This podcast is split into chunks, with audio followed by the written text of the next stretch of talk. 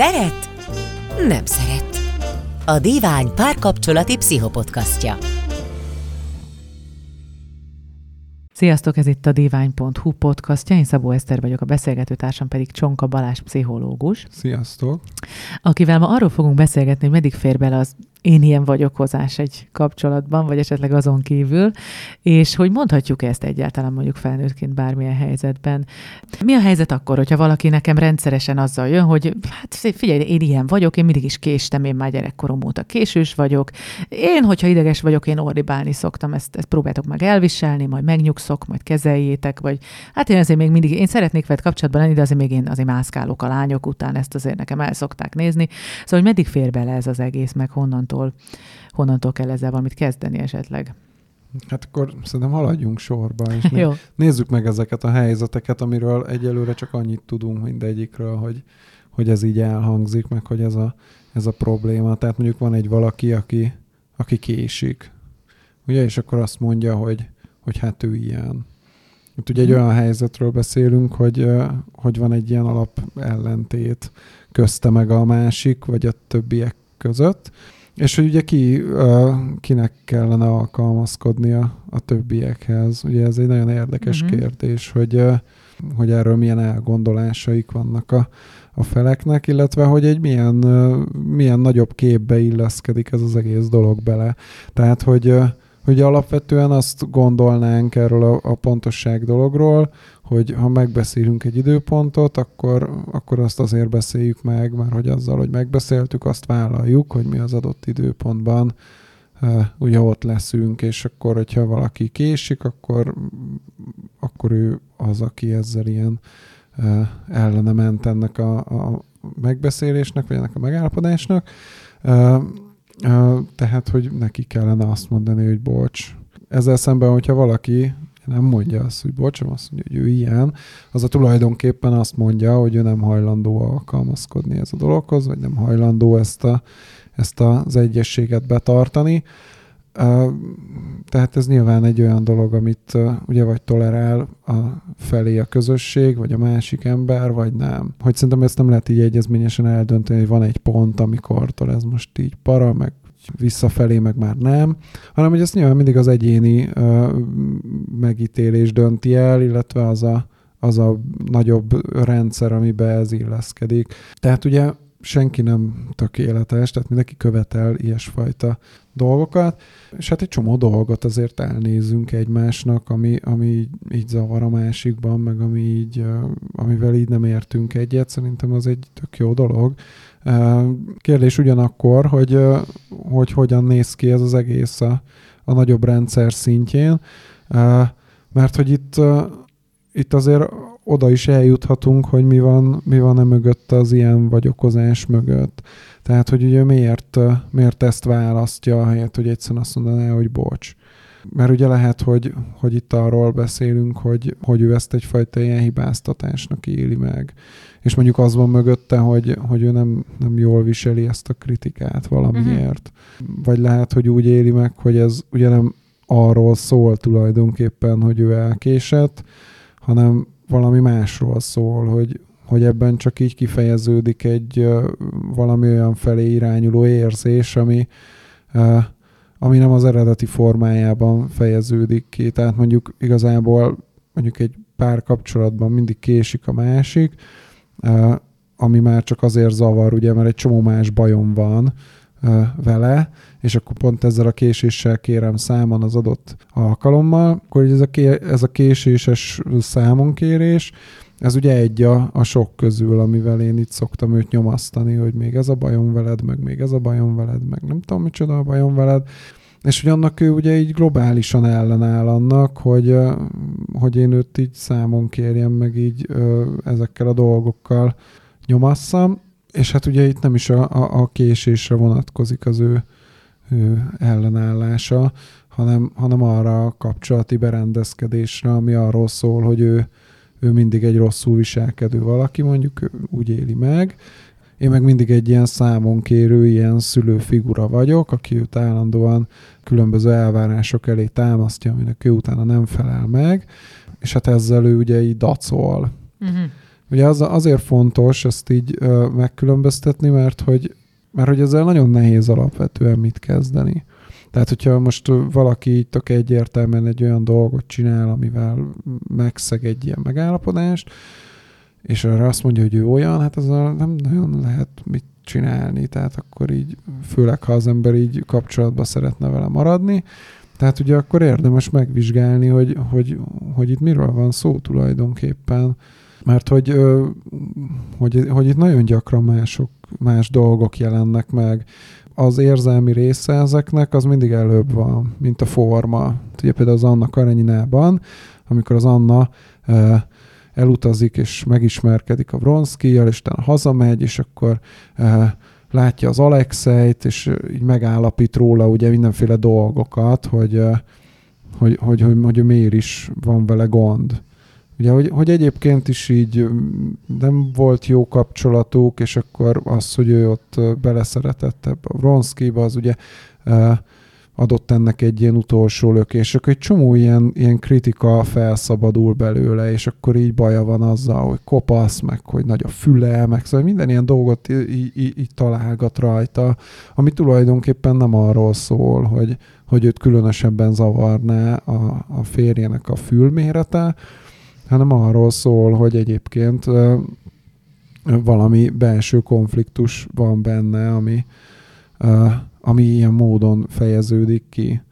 Szóval, hogy ezeket szerintem érdemes látni ezekben a helyzetekben, hogy az elvárás, ami látszólag tök jogos, meg egy tök legitim dolog azt várni valakitől, hogy odaérjen időbe, hogy emögött egy milyen dinamika van, hogy miből fakad ez a fajta elvárás, és tényleg arról a helyzetről szól-e.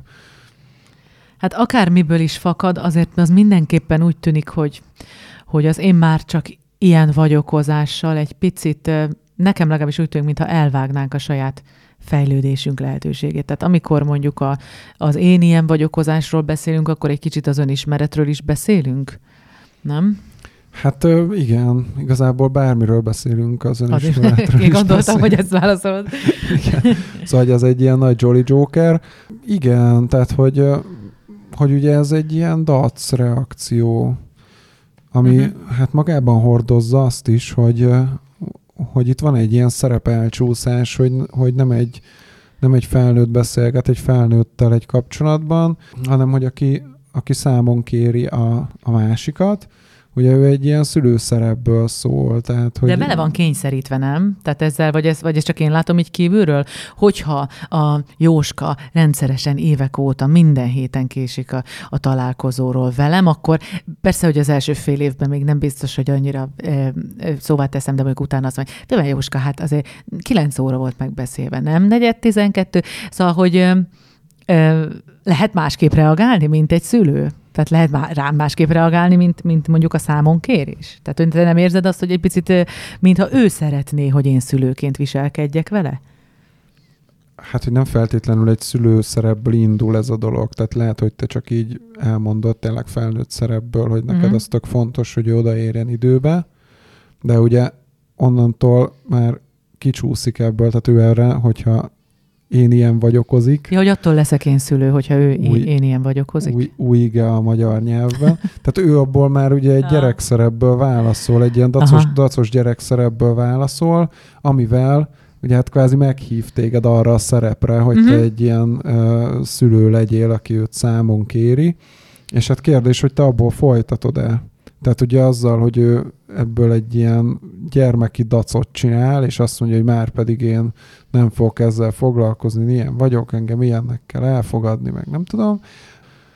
Ugye arra így hajlamos az ember úgy reagálni, ez egy ilyen felhívás arra, hogy ugye egy szülőszerepből azt mondja neki, hogy ne szórakozzál már, hát így ebben állapodtunk meg, most ne neked álljon már följebb. És onnan ugye már elindul az a dinamika, ami egy ilyen szülő-gyermek dinamika, hogy van a szülő, aki ott fegyelmez, meg dorgál, meg nevel, meg próbálja szocializálni a gyereket, hogy mikor kell odaérni a megbeszélt időpontra, és akkor van a gyerek, aki meg ugye ennek ellenáll, És akkor ezt a játszmát játsza a két ember.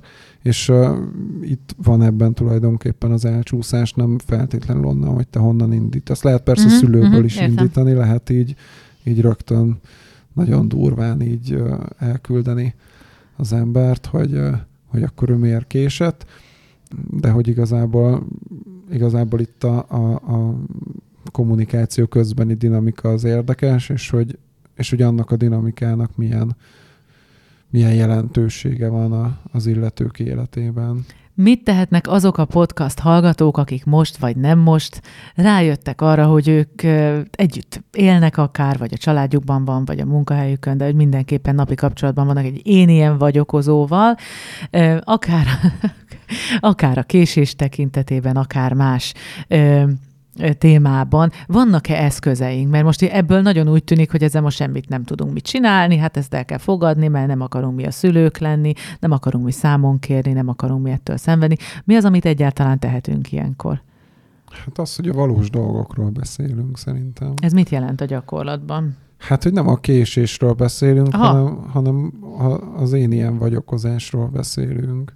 Tehát, hogy nem azt mondom, hogy már pedig nem szabad elkésni, meg stb., hanem, hogy azt mondom, hogy akkor beszéljünk arról a jelenségről, hogy nagyon sokat gyára tapasztalom azt, hogy így nem vagy hajlandó alkalmazkodni az adott helyzethez. És akkor lehet erről beszélni, hogy miért nem, hogy ő mit él meg. Ugye a másik oldala meg az, hogy én, mint aki ott vár rá már x ideje, és már így sokat szóra futok ebbe bele, el tudom dönteni, hogy ez nekem így kell-e, vagy ez így megéri-e. Ugye most nem feltétlenül a késésről, hanem mondjuk, nem tudom, a más ilyen dolgokról, amit itt említettél, hogy ő mondjuk nyitott kapcsolatként él a kapcsolatban, te meg mondjuk egy monogám kapcsolatot szeretnél, és akkor ő bejelenti, hogy ő már pedig ilyen, akkor ott ugye el lehet dönteni azt, hogy te akarsz-e egy ilyen kapcsolatban élni. Vagy meg lehet magadtól kérdezni azt is, hogy ugye miért vagy ebben a helyzetben, hogyha már régóta vagy ebben a helyzetben, mert akkor azért esélyes, hogy neked is az a fajta ilyen szülőszerep, tehát hogyha itt történik egy ilyen óriási ilyen dealbreaker, hogy ami neked itt tök egyértelműen nem fér bele egy ilyen helyzetbe, és te mégsem azt választod, hogy akkor kilépsz ebből a helyzetből, hogy akkor ugye hogy kerültél ebbe az egész sztoriba, hogy akkor miért vagy ott, és miről szól ez neked, hogy te ebben a szülőszerepben vagy, és ebben élsz, és nagyon sok energiád megy el a másiknak a formálgatására, meg a másiknak a szocializálására, meg a megváltoztatására, meg gyűjtőfogalommal élve a baszogatására, és hát, hogy mi dolgod van neked ezzel így önismeretileg. Igen, hát jó, hogy az önismeretet mondod, mert pont ide szerettem volna visszakanyarodni. Ez sem talán egy könnyen megfogható dolog azoknak, akik nem szakemberek. Ezért talán szerencsésebb lenne onnan megközelíteni ezt, hogyha mondjuk te lennél a marketingese mondjuk az önismeretnek, hogy vajon mit vehet ki ebből az ember? Hogyan lesz jó nekem az, hogyha minél inkább igyekszem megismerni magam? Hogyan lesz ez az életemben? Hogyan lesz ez később hasznos? Meg milyen területeken? Hát ez az élet minden területén nagyon hasznos. Hát ugye alapvetően ugye meg fogom érteni a saját működésemet, tehát ez egy nagyon fontos dolog, ugye mert nagyon sokan így ismerni vélik, vagy vannak ilyen álönismereti dolgok. Ugye álönismereti dolog például az, amikor történik velem egy trauma, egy valóban nagyon szörnyű dolog, és akkor utána mindent megpróbálok azzal megmagyarázni, hogy de hát ez történt velem. Ugye azért lettem ilyen, meg azért csinálom ezt, meg azért nem csinálom azt. És hát, hogy ezek nagyon sokszor ugye nem igazak. Tehát, hogy a trauma az tényleg egy kemény trauma, de hogy közben, ha nem enged rálátni bizonyos dolgokra, akkor azt nem fogom érteni, sőt félre fogom értelmezni, sőt lesz rá egy magyarázatom, hogy akkor én miért azt csinálom. Ugye ez egy nagyon érdekes ilyen kérdés, hogy Ugye ér engem valami trauma, vagy van egy nehéz gyerekkorom, vagy nem tudom, hogy akkor arra meddig lehet dolgokat ráfogni. Na tehát, meddig? Hát szerintem addig, amíg az ember felnő. Uh-huh. Tehát, hogy onnantól ott van a lehetőség a kezében, hogy ezzel valamit kezdjen. Ez elég fontos. Tehát hogy ez egy ilyen egy csomagként kezelendő, nem pedig egy olyan dologként, ami meghatározza a jövődet is. Ugye? Valahogy így kell ezt érteni. Hogy nem egy olyan dologként kezelendő, amivel szemben nincsen, vagy hogy így tehetetlen vagy, hanem hogy ezzel tökre lehet valamit kezdeni, sőt a te felelősséget azzal bármit kezdeni. Tehát az egész személyiséget tulajdonképpen a te felelősséget, hogy abból te mit hozol ki. Tehát az, hogy most komoly szembeszélben csinálod ezt, az egy nehezítő tényező, tehát azt nyilván el kell fogadni.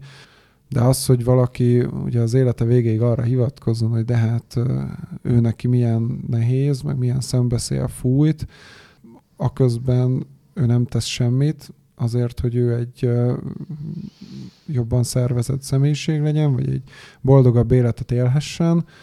Szóval, hogy az nagyon nehéz már egy idő után rákenni a traumák okozóira, hogyha vannak konkrétan ilyenek. Mi az, ami biztosan nem önismeret? Hogyha érted ezt a kérdést, tehát, hogy hallunk ezzel kapcsolatban mondatokat, te meg aztán valószínűleg pszichológusként még többet, mint én. Ezek közül meg tudod esetleg, hogy tudsz egy-két példát mondani arra, hogy mi az, amikor rossz úton vagyunk azzal kapcsolatban, hogy egyszerűen nem saját magunkat ismerve fogalmazunk, amikor azt mondjuk, hogy én szeretem ezt, vagy én nem szeretem azt. Tehát ez például egy jó példa volt, hogy amikor a múltra fogunk esetleg mindent, de vannak még ilyen tipikus mondatok, amiket gyakran mondunk, de biztos, hogy nem elég mély önismeretről tesznek tanúbizonyságot. Hát, hogy az önismeret szerintem folyamatokban gondolkodik, és ez nagyon fontos. Tehát, hogy az összes ilyen címkézést én ilyennek tartom. Tehát, hogy én introvertált vagyok, én vízöntő vagyok, én nem tudom, mi vagyok. Tehát, hogy ezek ilyen alapvetően üres dolgok.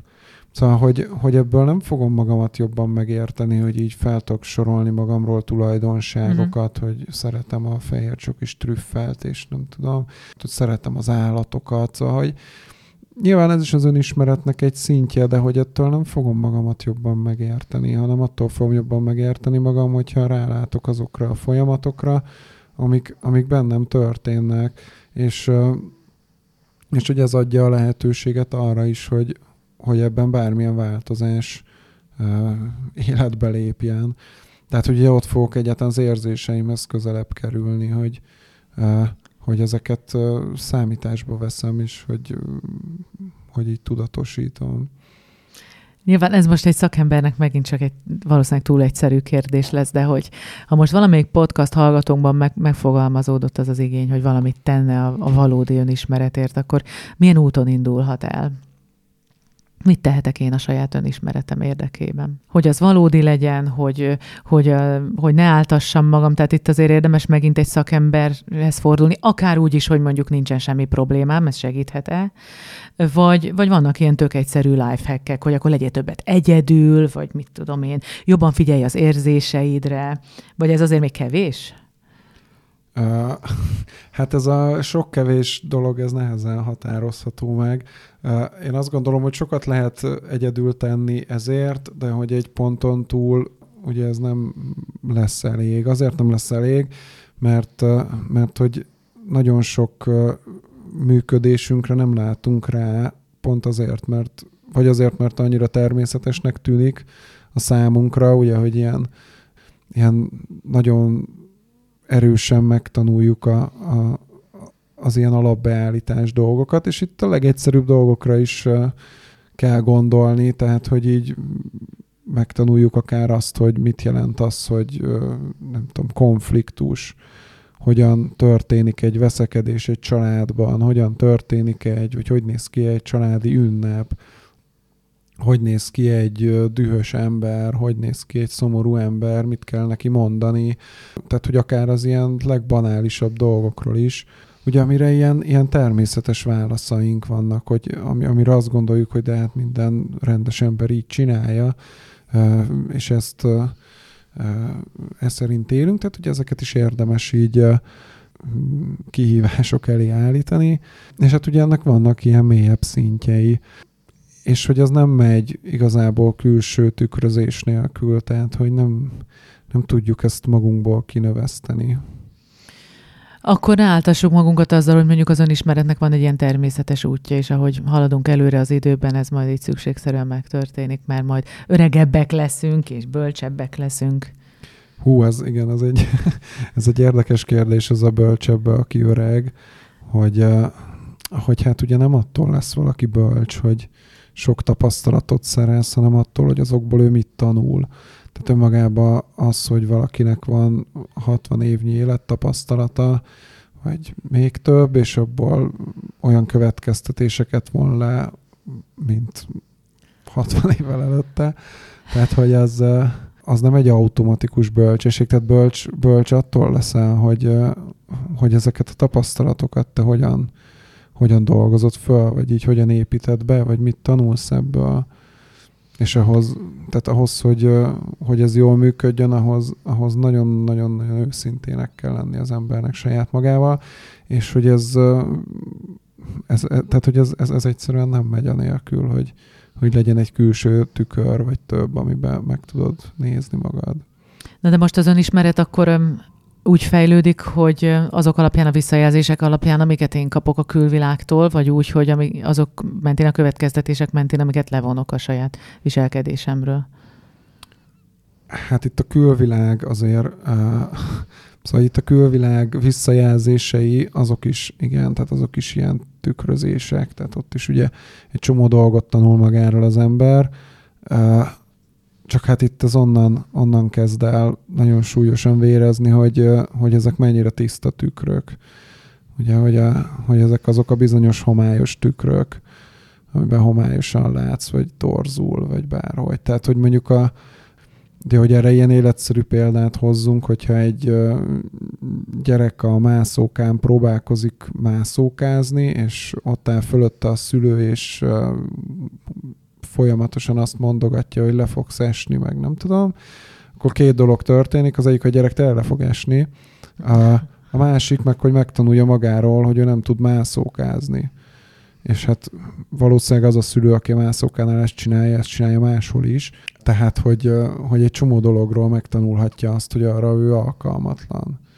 És akkor tulajdonképpen ugye mit tanult magáról? Azt tanulta meg magáról, hogy ő alkalmatlan, viszont abból tanulta meg, hogy a szülő őt alkalmatlannak tartja, ami aztán szintén egy csomó minden miatt lehet, tehát lehet, hogy a szülő ő maga fél, lehet, hogy attól fél, hogy majd rossz szülő lesz, lehet, hogy attól, hogyha ugye leesik a gyerek, lehet, hogy attól fél, hogy nem tudom, tényleg valami komoly baja eshet a gyereknek, tehát egy csomó minden lehet, de hát, hogy a gyerek meg ezt tanulja meg belőle, és hogy egy csomó ilyen dolgot tanulunk saját magunkról. Tehát, hogyha így tényleg emberekkel így teljesen informálisan beszélgetsz, akkor azért így egy csomó ilyen fogalmuk van saját magukról, ilyen állítások, meg ilyen elméletek, hogy ő most nem tudom, ilyen vagy ilyen. És ez baj? Én ilyen vagyok, ugye? Hát nem tudom, még azt se tudjuk, hogy ugye olyan-e. Hát ugye azért baj, mert ez egy zárt kategória, hogy ezt megtanulta valahol, hogy ő mondjuk, nem tudom, introvertált, hogy megtanulta valahol azt magáról, hogy ő nehezen illeszkedik be új társaságba. Na de honnan tudod, hogy ő ezt megtanulta valahol, vagy megátkozták vele, és nem éppen egy következtetést vont le abból, ahogy az elmúlt évek tapasztalataiból? Hát valószínűleg egy következtetést vont le, de hogy az elmúlt évek tapasztalataiból nem tudjuk, hogy az, hogy ő nehezen illeszkedik be közösségekbe, és ő ezt megtanulta magáról, az mondjuk azért van mert két közösségbe megpróbált beilleszkedni, ami két nagyon kirekesztő közösség volt, és igazából ő alkalmas lenne erre, csak ezt tapasztalta magáról, vagy tényleg egy reális tapasztalás, és valószínűleg így a társas készségeiben tud egy csomót még fejlődni, és hogy igazából minden ilyen dolog ilyen, tehát hogy megtanulunk magunkról dolgokat olyan emberek tükréből, amiben egy csomó minden van ugye arról az adott emberről, tehát hogy ugye ami visszajelzéseket kapunk a környezetünktől, annak egy nagyon nagy része az magáról a környezetünkről szól, tehát arról szól, aki ezt a visszajelzést adja, ugye aki a szákát észreveszi a szemedben, de a gerendát nem a sajátjába, és akkor azt mondja, hogy neked ugye száka van a szemedben, te ezt megtanulod magadról, de hogy igazából nem tudjuk, hogy ez most mit jelent, vagy nem tudjuk, hogy mennyire szól rólad az amit ő mond. És hogy ezáltal egy csomó ilyen téves tudásunk tud kialakulni saját magunkról, ami egyrészt ezért baj, másrészt meg azért baj, mert hogy magát a saját működésünket is sokkal nehezebben tudjuk megmagyarázni, megérteni.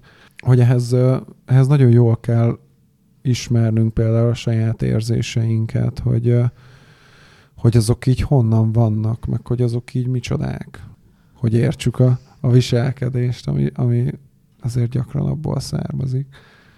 Két dolog ebből mindenképpen lejött most nekem. Az egyik az, hogy másokat címkézni azért elég felelősségteljes dolog. Másrészt pedig, hogy ugye, hogy akkor körül vagyunk véve ezek szerint mindenféle tükrökkel, és hogy azért ezek között megtalálni azt, amelyik jó, vagy hasznos, vagy tiszta, ugye így mondtad? Hát azért az művészet, tehát erre nincs esetleg valami jó kis házi praktikát, hogy honnan tudom én, hogy ez a tükör most éppen jó, vagy nem. Hát általában teljesen tiszta tükrök nincsenek, tehát hogy ugye itt Hát mert hogy ugye ahhoz, hogy te egy teljesen tiszta tükör legyél, ahhoz így a megvilágosodás az eszköz, de hogy az mindenképpen egy fontos dolog, hogy amikor egy tükörben látod magad, tehát valaki mond rólad valamit, és valamit megélsz, vagy megtanulsz saját magadról valaki által, akkor ez egy nagyon fontos dolog azt így végignézni, hogy akkor ott mi is történik, hogy akkor az miről szól, amit ő mond, hogy akkor az tényleg rólad szól-e. Hogy ugye nem csak az a megoldás, hogyha torzan látod magad egy tükörben, hogy megnézed egy másikban, ami tiszta, hanem hogy az is egy megoldás, hogy tudatában vagy annak, hogy az torzít. Az önismeret, az önértékeléssel szerinted milyen kapcsolatban állt át mondjuk egy ilyen önismereti folyamat egyik pontján, azért ez erősödhet? Vagy szükségszerűen erősödik az ember önértékelése? Tehát ezt mint hasznot kivehetjük a dologból? Hát mindenképpen, itt ugye nagy különbség van abban, hogy ki honnan indul önértékelés ügyben, de hát mindenképpen, tehát hogy ugye azt éled meg, hogy tenni vagy képes a saját sorsodért, a saját boldogságodért, a saját fejlődésedért, hogy ez mindenképpen egy siker. Ugye hát az önbizalom az a siker, amit te elérsz. Tehát az önállóan elért siker tulajdonképpen. Tehát attól lesz önbizalmat, hogy te elérsz valamit. És arra te képes vagy. Ugye hát ez már gyerekkorban is így van ezért. Ettől szükségszerűen lesz önbizalmad? Tehát létezhetnek olyan, nem tudom, olyan dolgok, amik gyerekkorban rögzültek, amik megakadályozzák, hogy ebből olyan következtetést vonj le, ami a te önbizalmadat erősíti? Na, egy-egy sikerből? Igen, tehát hogy ugye ez az egész folyamat, amiről most szó van, ez ilyen lifelong értelmezendő. Tehát, hogy nyilván ott kezdődik, hogy ugye gyerekként, amikor elkezdesz egyáltalán növekedni, meg elkezdesz fogalmakat kialakítani, meg magadról, meg a világról, meg elkezdesz tanulni magadról, akkor ugye mit tanulsz meg saját magadról. Tehát, hogy innen kezdődik ez az egész sztori. Tehát ugye ott nagyon sok módja van annak, hogy egy gyerek önbizalmát azt így szétszedje a szülő, és hát ezeknek a többsége sajnos az a maximális jó indulattal párosul, tehát hogy amikor ugye nem hagyja önállóan elérni a gyereknek a sikereket, az nagyon gyakran a segíteni akarásból, a féltésből, a gondoskodásból fakad, miközben ugye a gyerek azt éli meg, hogy csak a szülő képes felöltöztetni őt nagy csoportban. Ugye ez például nagyon sokszor a türelmetlenségből fakad, hogy hogy a szülőnek már nagyon mennie kell, és akkor a gyerek meg ugye lassan öltözik föl. Nyilván ezek ilyen jelenetek, tehát senki nem lesz attól egy ilyen önbizalomban súlyosan sérült valaki, hogy néha ilyen történik vele. Itt is ugye ilyen tendenciákról beszélünk, arról beszélünk, hogy van a szülőben egy olyan attitűd, hogy ő nagyon nehezen nézi, hogy a gyerek ügyetlenül old meg dolgokat, nyilván kezdetben ügyetlenül old meg az ember dolgokat, a gyerek, és akkor azért avatkozik be, vagy azért avatkozik be, mert nagyon gondoskodni akar, vagy azért avatkozik be, mert tényleg nem hiszi el, hogy a gyerek meg tudja csinálni, mert nem ismeri a gyerek képességeit, vagy ismeri a gyerek 3 éves kori képességeit, de nem nő vele együtt, ugye, tehát hogy nem 6 éves korában nem feltétlenül észleli, hogy a gyerek mennyit fejlődött, hanem így meg lehet ragadni, hogy a gyerekek nagyon gyorsan fejlődnek, és akkor ugye könnyű őket egy korábbi fejlettségi szinten kezelni, és így meglepődni, hogy jó, hát ezt meg tudja csinálni, nem is sejtettem. Szóval, hogy ennek egy csomó oka lehet, de hogy ugye tehát hogy egy önismeret során azért, vagy egy önismereti munka során azért ezek a dolgok is előkerülnek, hogy akkor ez miről is szól, meg milyen üzenetek vannak. Mert ugye később már az fog történni, hogy ezeknek, és ugye ezért is nagyon fontos az érzelmek megértése, mert hogy ezek ilyen nagyon, nagyon mélyen és nagyon meghatározóan alakítják a működésünket. Tehát, hogyha később mondjuk lesz egy olyan élményünk, ami ugye hasonlít érzelmi szempontból ahhoz, amit gyerekkorunkban akár, vagy bármikor korábban megéltünk, akkor annak az egésznek az érzelmi súlya már megjelenik a jelenben.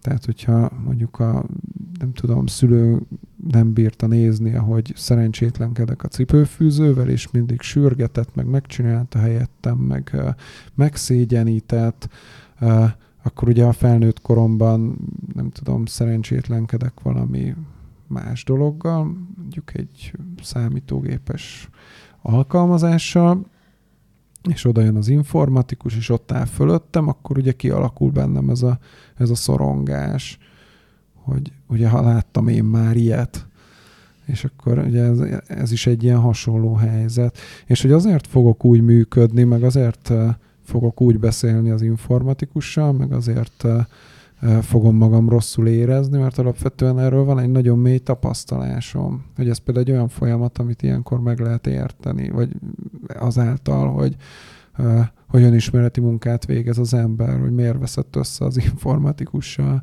meg miért érezte úgy, hogy ilyen nagyon lekicsinylően, meg nagyon megalázóan beszél vele, amikor lehet, hogy egyébként teljesen tárgyilagosan beszél, de bele lehet hallani, hogy ő már pedig nagyon lenéz engem, amiért én nem vagyok ilyen jártas a számítástechnika világában. Van szerinted vége az önismereti útnak? Nincs. Köszönjük szépen a figyelmet. Ennyi fért mai adásunkba. Akkor az önismereti tudást és tapasztalatot azt mondjuk hogyan tudjuk kamatoztatni az én ilyen vagyok hozás kérdésében, bármelyik oldalon esetleg?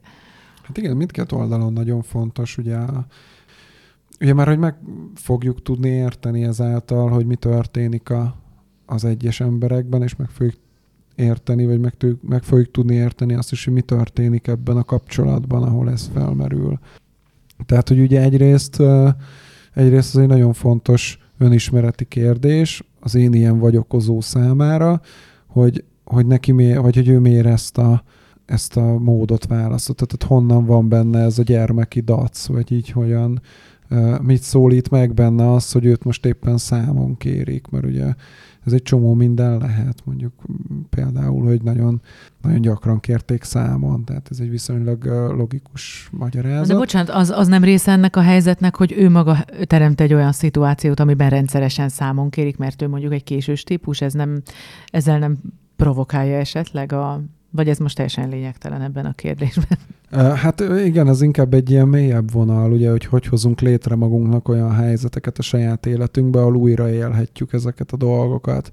Ugye ez is egy ilyen érdekes tendencia, de hogy most maradjunk csak annál a helyzetnél, hogy, hogy ugye mit szólít meg ez a számonkérés benne, és hogy ez hogyan van benne.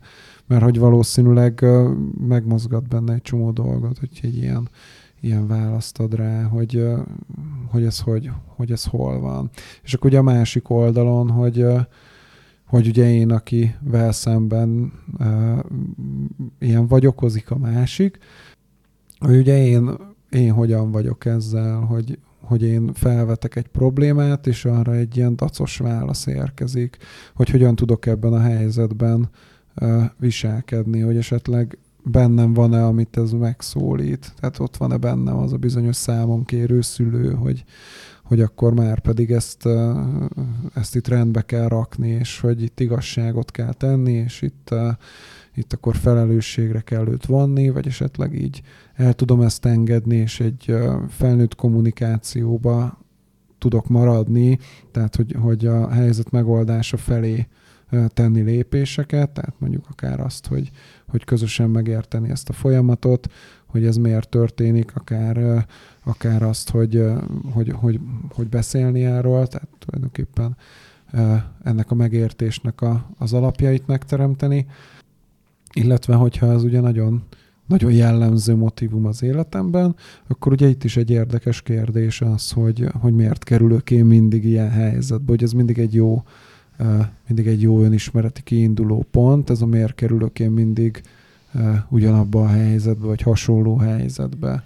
És itt például odáig nagyon jól el lehet jutni, lifehack szinten, hogy az ember ezt beazonosítja, hogy észreveszi ezeket a mintázatokat az életében, a helyzetek közti hasonlóságot. Hogy honnan ismerős?